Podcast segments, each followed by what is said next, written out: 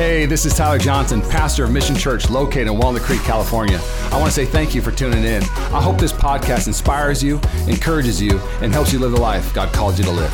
Enjoy. Uh, well, Dads, happy Father's Day. What a special day. Come on now. Uh, for your, uh, one of your presents, uh, how about a NBA championship from the Golden State Warriors? Who, who's going to the parade? I'm 50 50. I'm 50 50, but I, I, might be in now. I'm, I'm excited. I think Joe Little, our youth pastor, is going to go, not because he's a Warriors fan, but because he's never been to one. And uh, he's a Laker fan. Uh, that's what he told me. I wasn't even trying to make a joke. You know, he just wants to see a parade. Um, we have a lot of those in the Bay Area. You know, Giants, uh, Warriors, um, Niners a while ago. Um, Oakland A's never. Anyways, okay. Like 1988 or whatever. Uh, are you ready for the message? I am um, taking a one week break from the This Is Our God series, not because I want to take a break, but the series is not something that is like uh, this constricting thing that we have to stay in. I believe it's a, a guide of where we're going as a church, but sometimes I feel like the Lord just puts a message on my heart that I need to share for this moment at this time. And uh, so I'm excited about this message. The title of it is Breathe In, Breathe Out. Everybody say, Breathe In. Everybody say, breathe out. Come on, I even brought up my inhaler today for an illustration. Hey, where's my asthmatics up? Throw your hands up. Yeah, yeah. We'll all go on a walk, but we'll first take a puff, okay? Okay. Um, it's cool. It's cool. Um, are you ready for the word? Uh, I'm going to be 40 years old uh, in one month. And putting some miles on this car. Come on now. Uh, I picture uh, 40 years uh, like a car would be like 100,000 miles because you get about 25,000 miles per 10 years.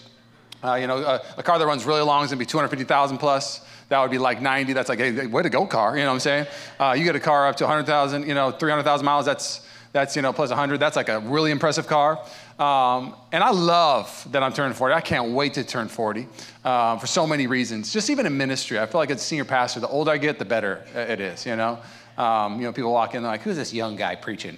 And why is his hair all gray? You know, I, I don't know. Um, but as I get older, I just think there's just some things you can only learn with age. Um, and uh, going through valleys, you, th- those, those valleys are, are, um, are priceless and painful at the same time, yeah? Uh, when I was in Bible college, I would hear stats about uh, people in ministry.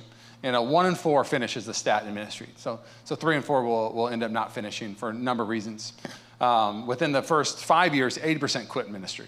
So people think they want to be a minister, they go, and then within the first five years, 80% quit, and then out of that 20%, only one of those four finish. Who's encouraged so far? Come on. And you find out why one in four, why they don't finish. So many reasons: burnout, um, family does not enjoy being in ministry, the, the, the kids or the spouse because of just the opinions of people and how, how, how messy people are, and nobody's perfect. Um, and so when I heard those stats as a kid, they were just stats to me. You know, I was young, uh, you know, early 20s when I heard those stats. Uh, and now that I'm going to be 40, what's fascinating is those stats are no longer stats. Those stats are actually friends in ministry that I know now.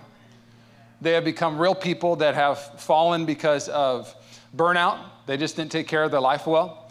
They have fallen because of uh, immoral decisions.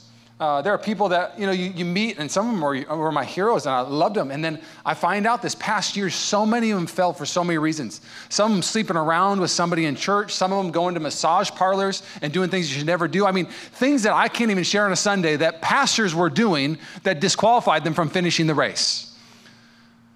So now I'm 39, turning 40, and I realize the more miles you put on a car, uh, and the more miles you get into this journey, you can either be more susceptible to the enemy or you can become stronger against the enemy. And I, I just, I want to finish well. Yeah.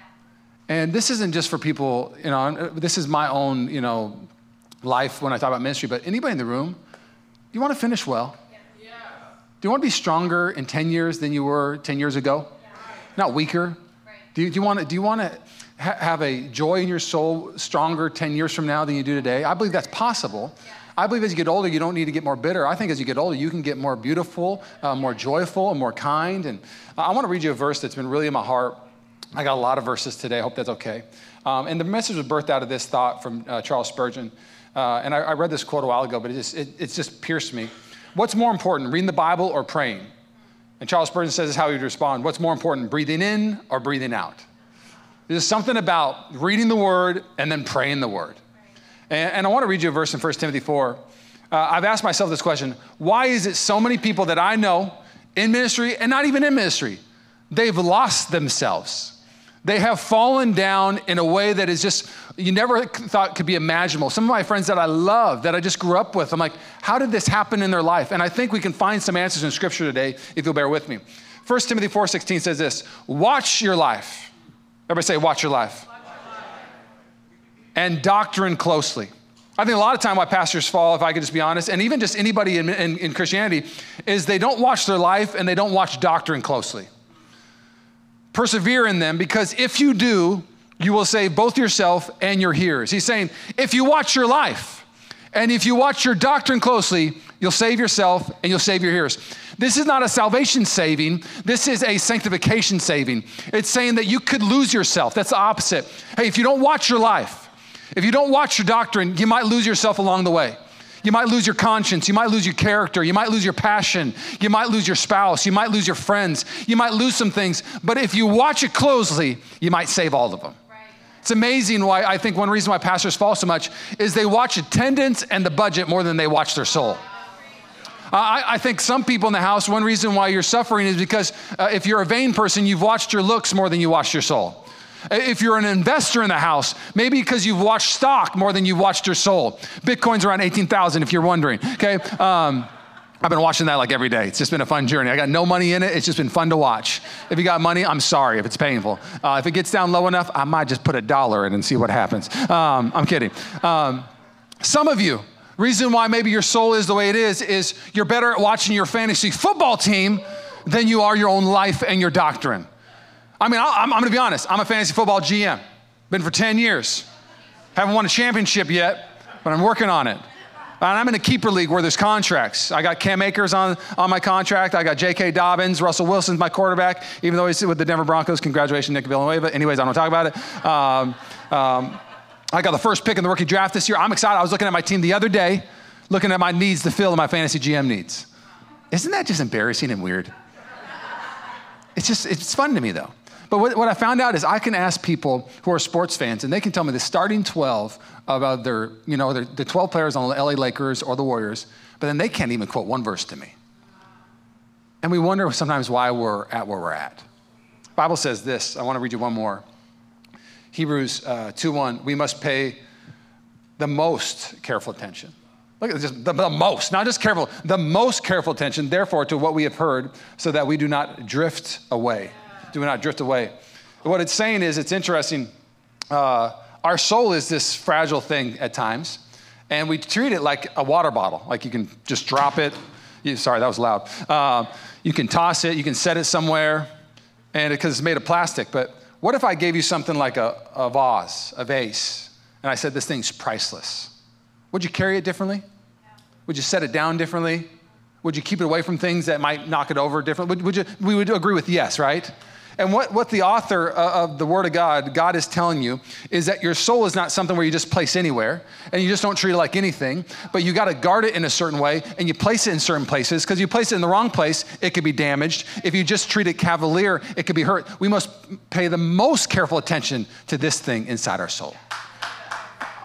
I, uh, I'm hoping today that um, as we journey in this conversation, I, I'm going to be honest the term soul care is such like a weird term to me okay? Uh, one of my um, somebody i know at least is in ministry best sell, uh, best time seller even like new york times bestseller books written a lot of books but he wrote a book about your soul.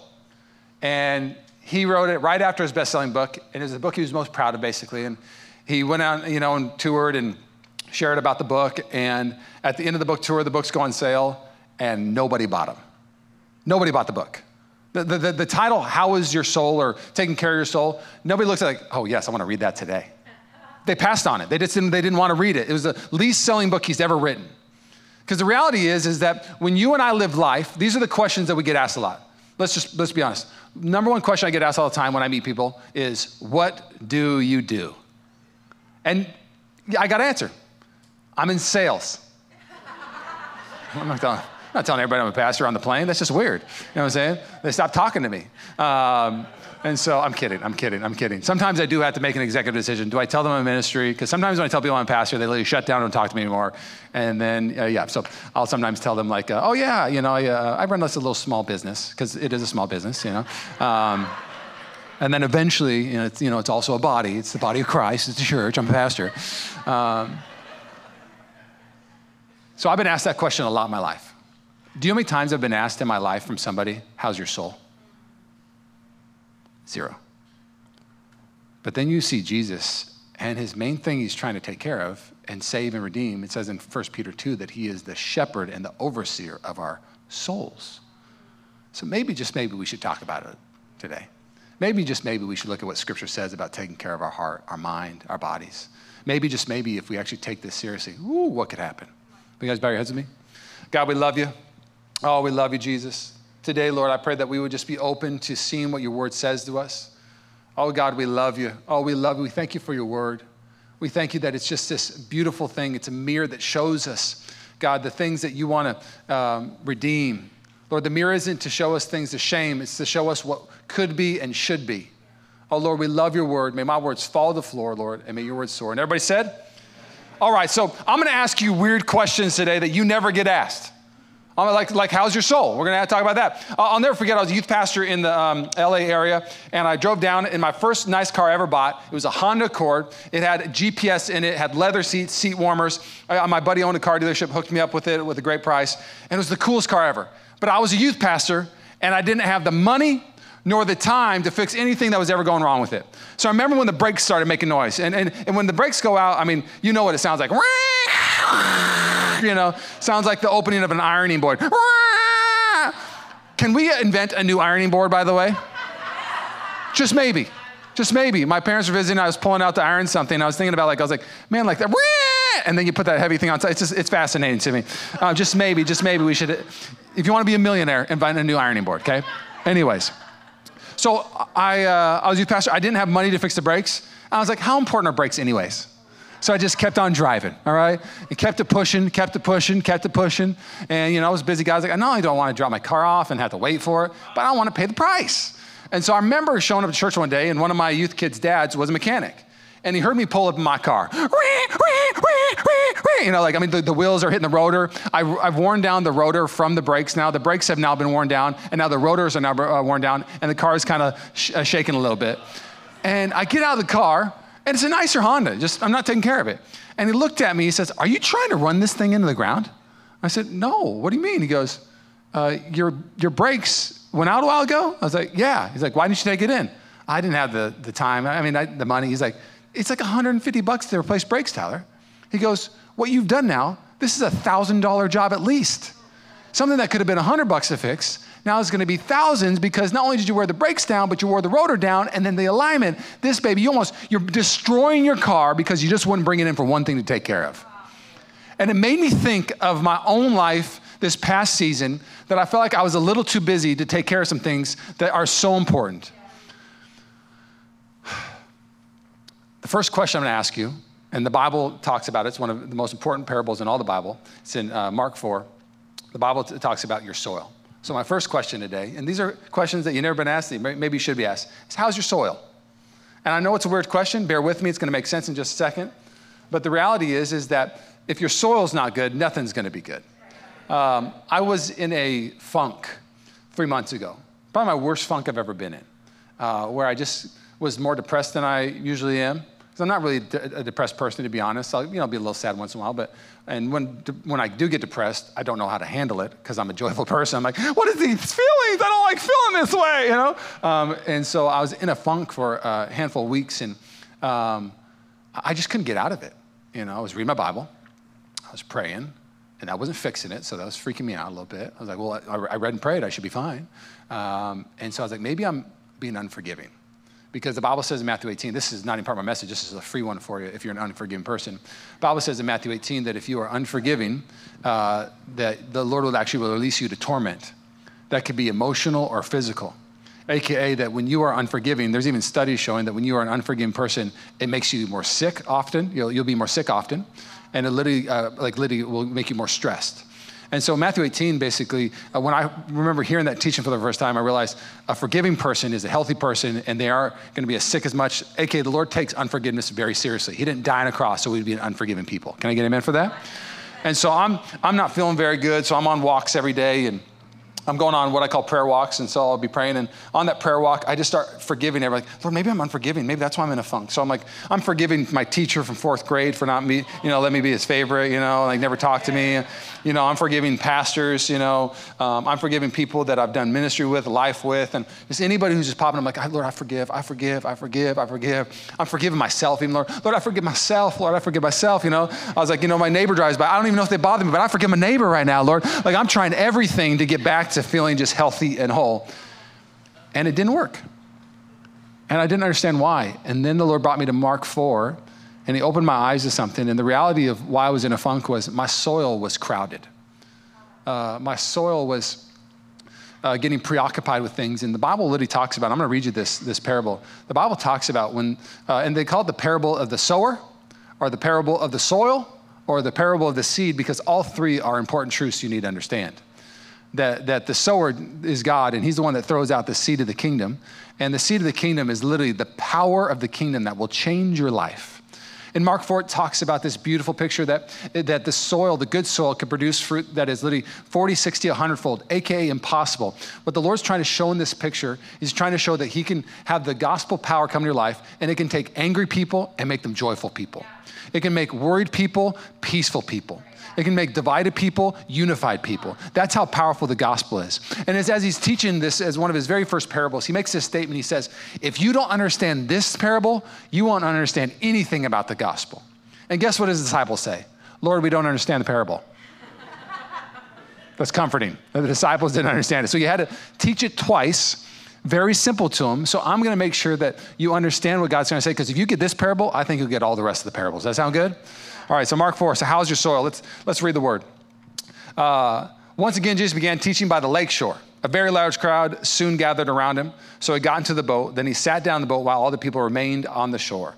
He taught them by telling many stories in forms of parables, such as this one. Parables, just, again, a short story with a big old truth. Big truth is your soil is very important. He says this listen. Everybody say, listen. listen. Come on, you're the 9 a.m. You see the exclamation point by listen?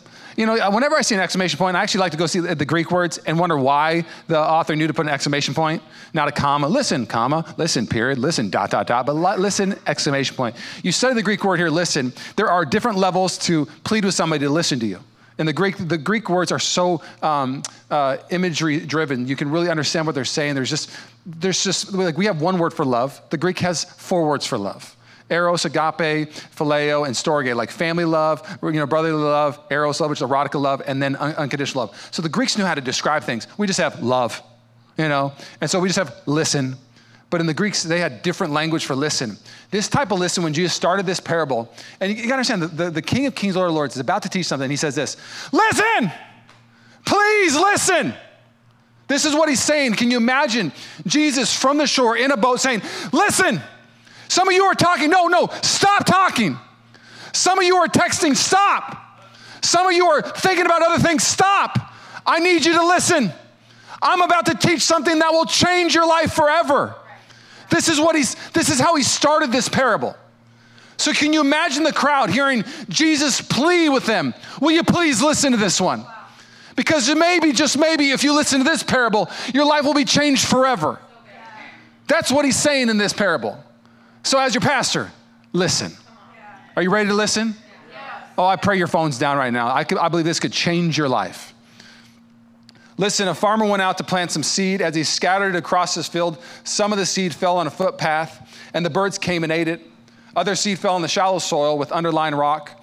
The seed uh, sprouted quickly because the soil was shallow, but the plant soon uh, wilted under the hot sun, and since it didn't have deep roots, it died. Other seeds fell among the thorns and grew up and choked out the tender plants. They produced no grain.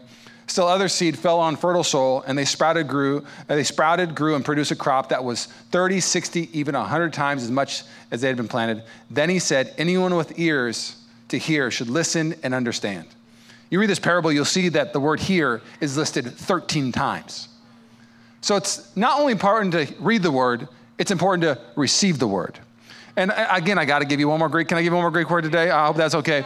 The word here, here in the Greek is not just like, oh, listen up here. It literally is hyper hear. And the picture of hyper hear would be this Have you ever been at a table with like 15 people and you wanted to listen to one person's conversation more than the others? Has somebody been talking to you and you, you we all have this gift.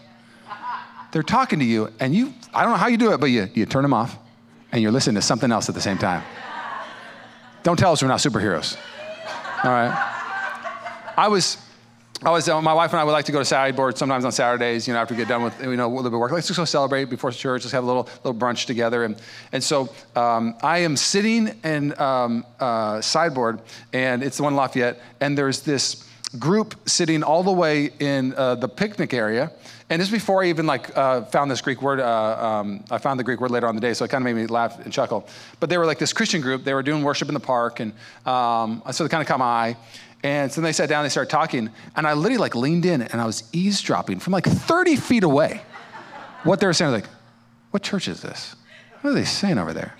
I was, to be honest, I was hyper hearing I was shutting everything else off and all of sideboard. People are talking, it's chatting, cars are driving by, honk, lights are changing, cars are turning, peeling out. I'm not doing, I'm, okay, they're from what? Uh, oh, they're singing, Holy Spirit, you are welcome here. I literally dialed my ear and, and listened. And what Jesus is saying is, if you're going to receive the word of God, you got to turn everything else off and say, What are you saying to me right now? I'm, I'm, I'm shutting off my worries. I'm shutting off my doubts. I'm shutting off whatever was going on on the TV screen. I'm turning my phone. I'm putting my phone. Lord, what are you? He wants you. Those who can hyper hear will receive the word of God. There's something about that kind of that picture. So, so I, if, I, if I had time, I'd read the rest of it because then the, the, the disciples like, we, we don't get it. What, there's soil and then there's a sea. Like we don't get like, oh my. And again, like Jesus is like, this is a pretty simple picture. If I, he's like, he's like, I'm the sower. The seed is the, the gospel, it's the, the power of the gospel, it's the, it's the power of scripture. I throw it out and it lands on cement, hard soil. There's four soils. I have them right here for you. There's four soils. It lands on uh, hard soil. There's cement there. So, so even as I'm preaching today, in this crowd, the reality is, and maybe if you're listening online, some people in it, you have what I call hard soil. You're pessimistic. Maybe you're, you're, you're suspicious of everything that the Bible says. And so, like, even for you to hear something, you just, you're always ready to get it out of here blah, blah, blah. I don't want to listen to it, you know? Maybe, I mean, even like hard soil, like we're selling shirts today, okay? Some people like that, like just are hard hearted, will be like, you know what? The Bible says you're not allowed to sell stuff at church. Time out. Let me do some pastoring real quick.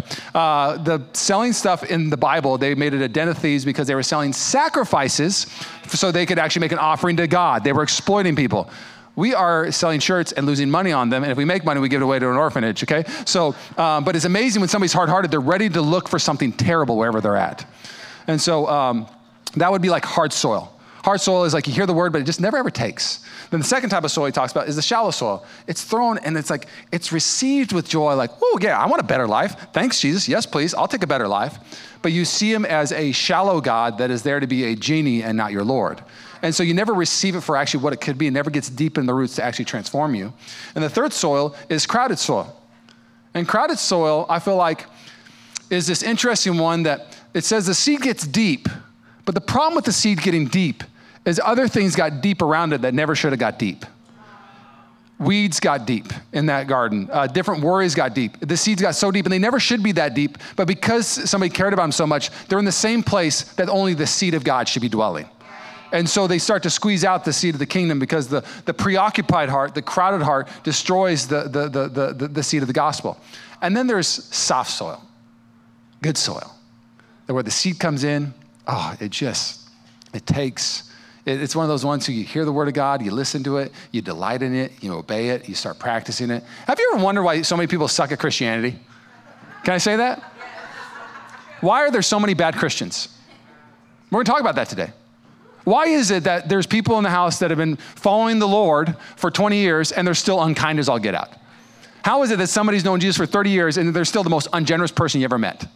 How is it that somebody's known Jesus for 15 years and they're still the biggest gossip? How is it that somebody's known Jesus for 25 years and they don't know how to forgive yet?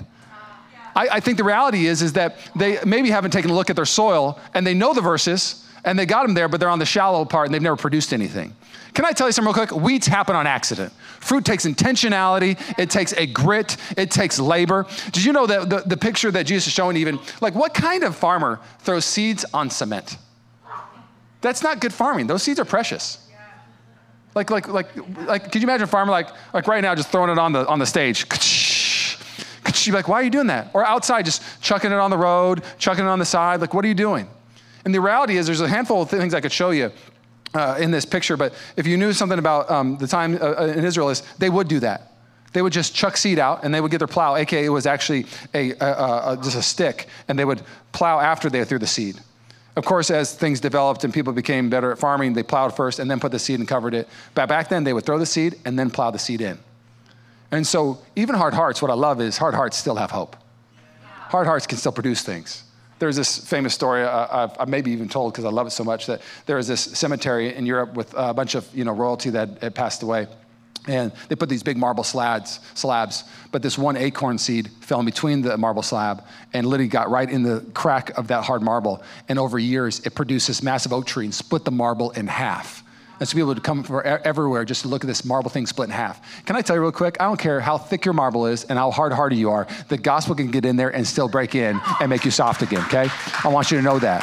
Um, what I love too about the picture of the seed of the kingdom, Jesus said the kingdom came as a seed, not as a hammer, not as a flamethrower, not as a gun. It came as a seed. There's something, there's something not intimidating about a seed, but a seed is powerful. If it came as a hammer, you'd just be hitting people over the head with scripture. But the seed is something that you just plant and you let it do work. And there's something about even, a, a, you think about a hammer. A hammer just, you got to go hit around a little bit. You get one tree with acorns, that whole tree could populate the whole earth. Think about Acts, what the 12 disciples ended up being. They were the first tree that planted seed and literally populated the whole earth. Come on now. So the seed is powerful. So my question is this, is, is what, what, what's your soil? And now I've had to ask myself that question because when I was in a funk, what I realized is that my soil was not good soil uh, for uh, not only a few weeks, but for months. And that was a hard thing to be honest with yourself, but I found my soil to be preoccupied. I was the crowded soil. I would read the Bible and I would pray. And then if you asked me at 3 p.m. what I read that morning, I couldn't tell you what I remembered. It was just it was gone. And never in my life had I experienced that. I was, I, was, I was going through the motions that I always knew, but for some reason I'd lost something about maybe the, the worries of building, the, the, the, transition of churches, so many things that were just in my soul. I didn't have any, like, to be honest, I didn't have like some grievous sin I was like living in because I was, uh, that's somewhere you can go like, what, is it this? And the reality is I just had so many things I cared so deeply about that had crowded my heart. So when I would read the Bible, the Bible had no more room to do work. So I, I had to go on my own journey. How do I get my soul uncrowded, my, my soil better? And it's this term that we hear in the Bible a lot that I think a lot of Christians don't practice enough. And this is why I think we have so many Christians that are stuck in some place, stuck in unforgiveness, stuck in selfishness, stuck in some rut. I think one of the biggest reasons is I don't think a lot of Christians understand how to meditate on Scripture. And now this is my second part. Okay, so first part is how's your soil? We did that. Maybe you're the hard soil, maybe you're the shallow soil, maybe you're the ground soil, maybe you're the good soil. I don't know. That's for you to process. I think you should go on that journey, start praying. But the second question I have uh, simply as this is um, where have you been planted this season, this past season? And the reality is, is there's a lot of things I could say about um, why people fall. And even before I move on to this, I, I got to share this real quick. Uh, when I um, started processing and studying even why other pastors fell, even with the seed of the kingdom, there was a pastor in Colorado, church of like 10,000. He had a huge moral failure. He was doing drugs, sleeping around. He was one of the faces of the evangelical movement, and it like shocked me. And they finally interviewed him and said, how did, how did this happen to you? How did you fall like this? And he said, I would go on Sunday and I would take the Word of God and I would read it and I would take the seed of the kingdom and I would throw it out every Sunday. But all week, I would never ever throw it in here. And he goes, So I did that for years. And I would, because he's like, How did your church experience so many salvations? Because when the seed's being thrown, say goodnight, the kingdom is powerful.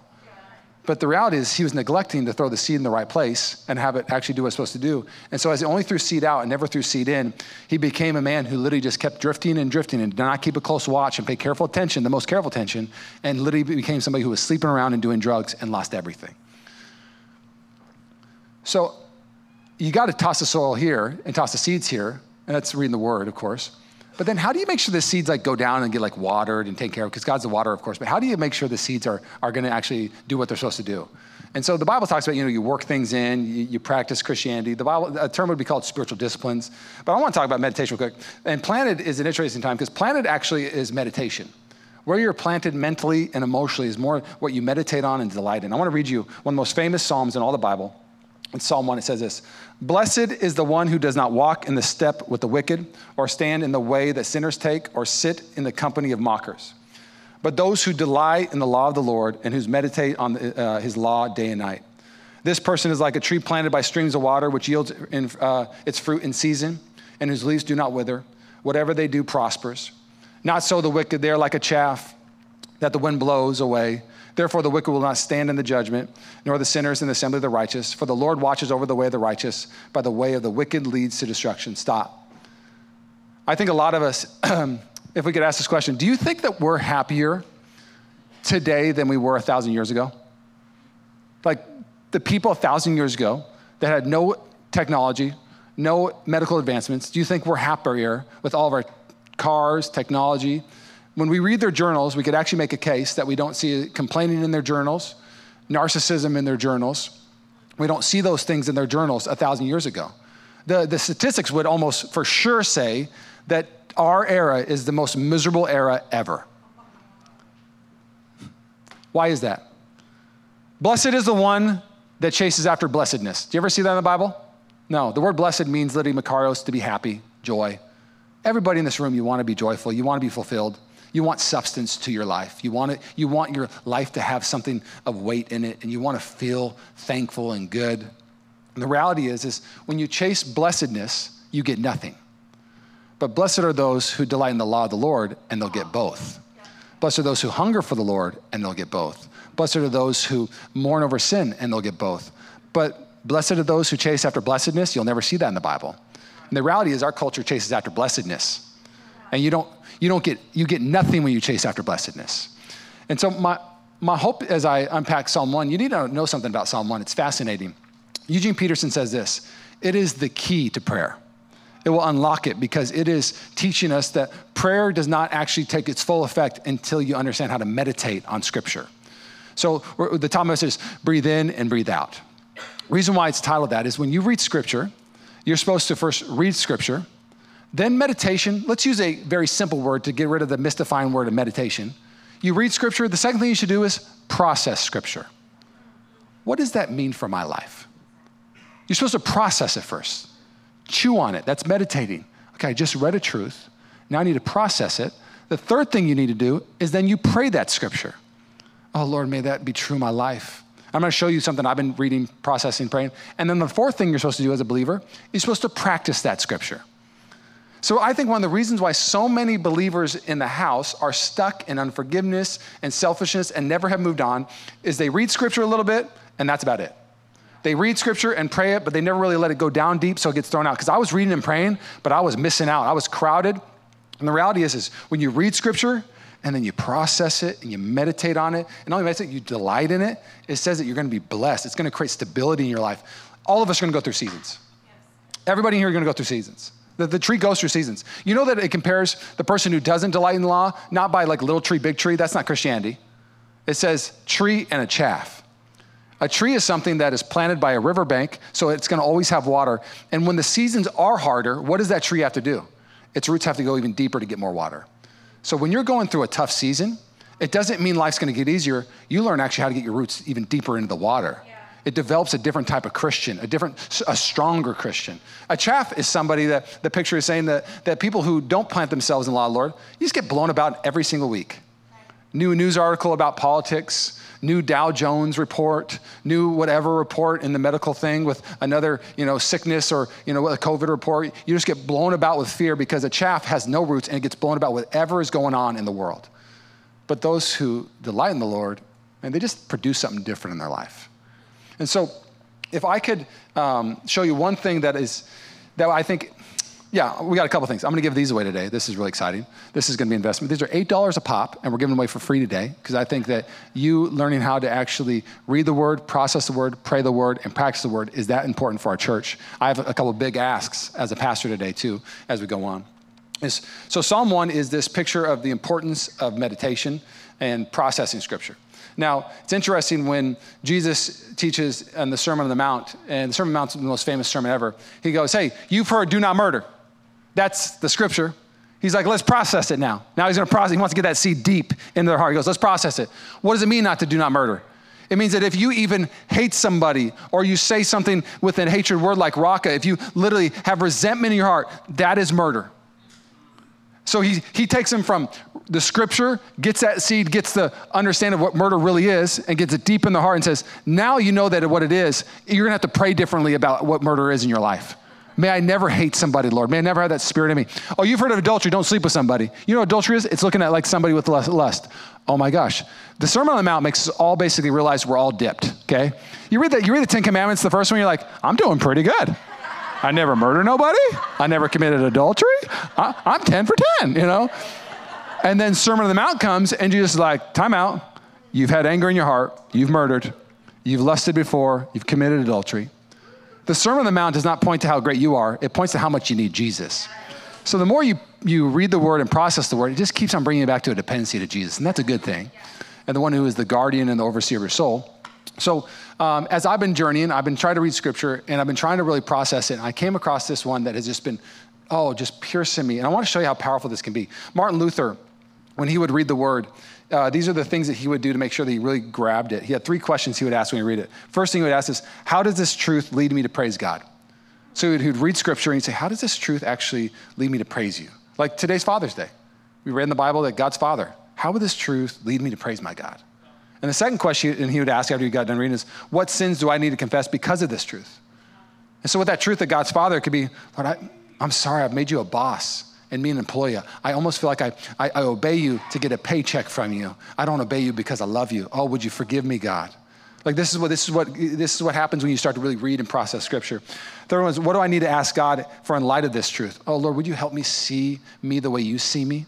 Could you show me more just of how good of a father you are, Lord? I, I, I had, I, had a, I had an angry dad, so that's hard for me to. Can you help me, Jesus? So that's, that, that's how he would uh, do. That's how he would read and process Scripture. It makes it come to life a little bit more. Can we agree with that?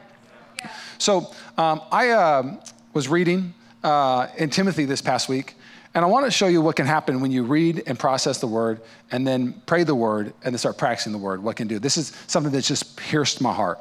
And I think this is one of the things I think is going to uh, help save my own life and maybe save your own life too.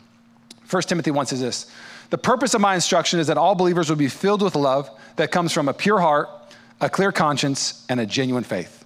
Everybody say clear conscience it's interesting when you see one word and then it jumps out the rest of the Bible. Do you know how important it is that God, has, uh, God, God wants you to have a clear conscience?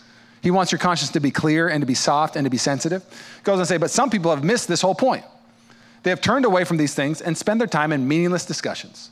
Let's double down on this. Let's keep going. The charge I commit to you, son Timothy, according to the prophecies previously made concerning you, uh, that by them that you may wage good warfare. Good warfare. That shows me right there that there is also bad warfare. Okay, people are fighting the wrong battles. They're fighting the wrong things. They're spending their virtue on the wrong stuff. He's saying, I, am I'm teaching this so you'd actually fight the right things. He goes on to say, having faith and a good conscience again.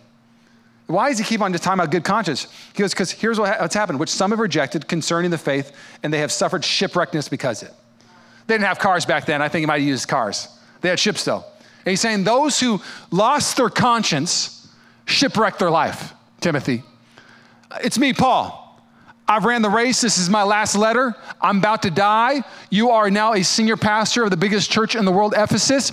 I've seen people shipwrecked over and over again. And one of the biggest reasons why I saw them shipwrecked is they lost their conscience. It was not clear anymore. It was not washed anymore in the blood of Jesus. Their conscience was lost and they were shipwrecked. And what I love is Paul names names. He goes on to say, let me tell you some of them, of whom were Hymenaeus and Alexander whom I've delivered to Satan, that they may learn not to blaspheme. Man, I don't want my, I don't want my name in the Bible for that reason.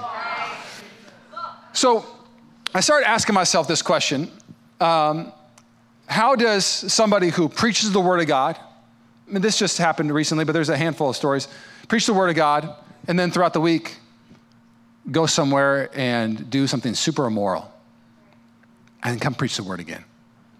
How does somebody worship God with their hands lifted, and then get in the car and start gossiping about somebody right away.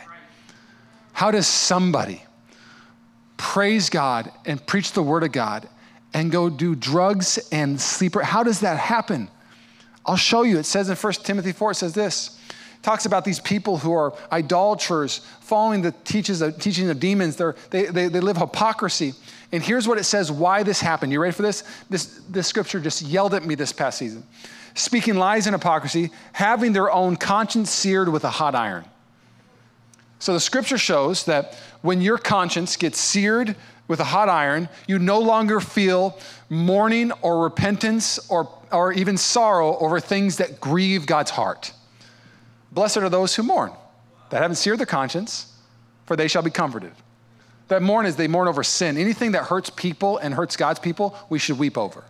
And so I read these truths. I've been processing them, chewing on. So after I read it, I started going like this. What does that mean for my like, Lord, have I have I seared anything with an iron with my conscience? And so in my prayer time, I literally take my hand and put it over my head and I say, Lord, wherever I have seared something, would you reconnect it? Would you make me sensitive again? Would you make my heart weep for broken people the way that I remember when I was 18 and every person I walked by that was hurting, I just wanted to get, I would give people rides home that were like hitchhikers. I was one of those kids.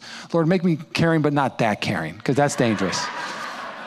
Because some things you just can't do, okay? That's just, but, but the reality is, is, is I, I want my, my conscience connected to the king.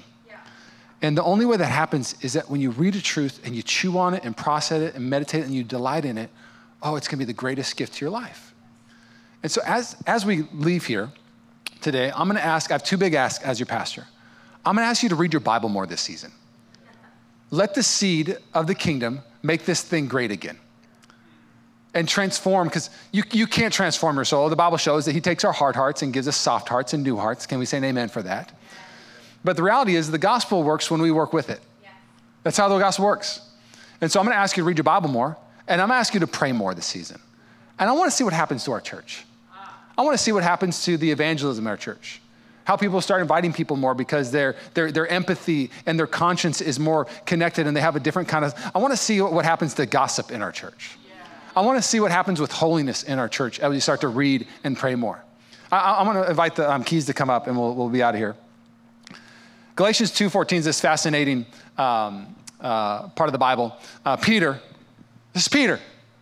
Peter, I'm going to build my church on Peter. Simon Peter.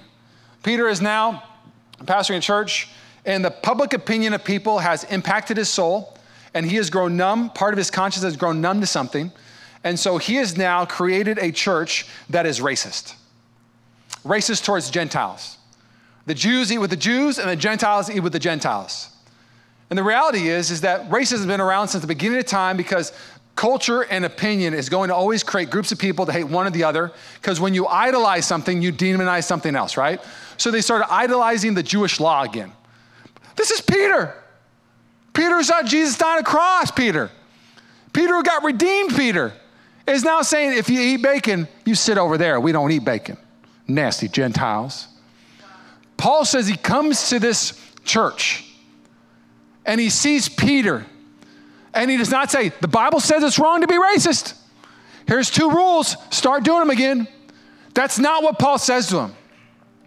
Paul says to him this, and I want you to catch how, how you fix a broken soul, a broken church, a broken family.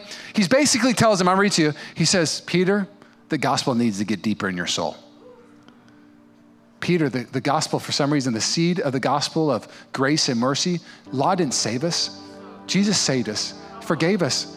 And he just literally re- repeats the gospel. I wish I could read all. Go home and read all of Galatians 2.14. But here's what he says. When I saw that they were not following the truth of the gospel message, I said to Peter in front of all the others, since you, a Jew by birth, have discarded the Jewish laws and are living like a Gentile, why are you not trying to make these Gentiles follow the Jewish traditions? And if he goes on, I wish I could read the rest of it. He goes, he goes, he goes on to say, he goes, we were, we were following the law and we failed. And it's not by the law we were saved, but it was by his death and the cross and the resurrection. And he just starts talking about the gospel. And he tells Peter, Peter, the gospel needs to go deeper again. And of course, guess what happens? The gospel goes deeper. And Peter, of course, uh, is, you know, repentant and reconciled. And the church of Galatia, of course, uh, you know, gets redeemed. And if I could just tell you why I was in a funk, is the gospel needed to get deeper in my life. And if you could just allow yourself to grab a life journal on the way out, You know, Martin Luther had those three questions, you know, uh, make scripture come alive. The Life Journal has this thing called SOAP. Scripture, what you read that really spoke to you that day. Observation, that's you processing it. What does it mean? You, you, the observation, application means how am I going to apply it to my life? How am I going to actually practice what I actually lived? So you're going to read the word, process the word, pray the word, and you're going to live the word. And then there's a prayer. God, would you actually give me the power to do what I just actually am planning to do? So that's what soap is. It's, it's a great mechanism. Uh, do not grab five for your friends. These are eight bucks a pop, okay?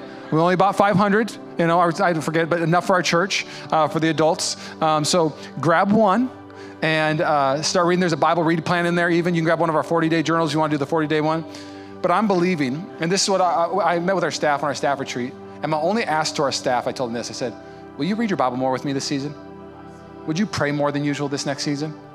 And let's see what happens over the summer and as we come back in the fall, what kind of team we'd look like because we read more, we meditated more, we prayed more. Ooh, what could our life look like? Happiness is not a destination, Psalm 1 shows us. Happiness is actually a, pl- a place of being. It's a type of heart, it's a type of soul. And the world wants it, and we actually have the key to it. It's Psalm 1. Will you bow your heads? I don't know if it's your first time or second time in church. Um, came to a pastoral Sunday on this Father's Day. Um, but if you want to say yes to Jesus, yes to heaven, no to hell, yes to blessing, no to cursing, you want to say yes to salvation, the Bible is very clear that if you confess with your heart and believe in your mouth, you'll be saved. And the way that we respond here is we ask you to raise your hand if you want to say yes to Jesus. Maybe you're walking away from the Lord and you literally feel like you have no relationship and you want to recommit your life today, if that's even you. With your head bowed and eye closed, on the count of three, if you want to say yes to Jesus, I want you to raise your hand and catch my eye. One, two, three, raise it up, raise it up. I want to pray for you. If you want to say yes to salvation today. Come on, it's a great decision. It's a great decision. God bless you. Come on. We guys stand up. We're going to pray. Um, the journals are out there by the mugs. So I guess you can have a journal and a mug. I didn't use my inhaler illustration. It was just going to be an okay one, anyways. Um, maybe next service. Might take a couple puffs. We'll see what happens. Um, let's pray. Jesus, come into my life today. I confess I'm a sinner in need of a Savior. So today, I declare you are my Lord, you are my Father, and I am your kid. Jesus, we love you. Use me this week. And everybody said, hey, go change the world, Mission Church. See you next Sunday. Thanks again for listening to the Mission Church podcast. If you enjoyed it, make sure you subscribe so you can keep up on our weekly sermons. If you're in the Bay Area, we invite you to come join us on Sundays. You can find all the details on our website at missionchurchca.com. Again, thanks so much for listening, and we hope to see you soon.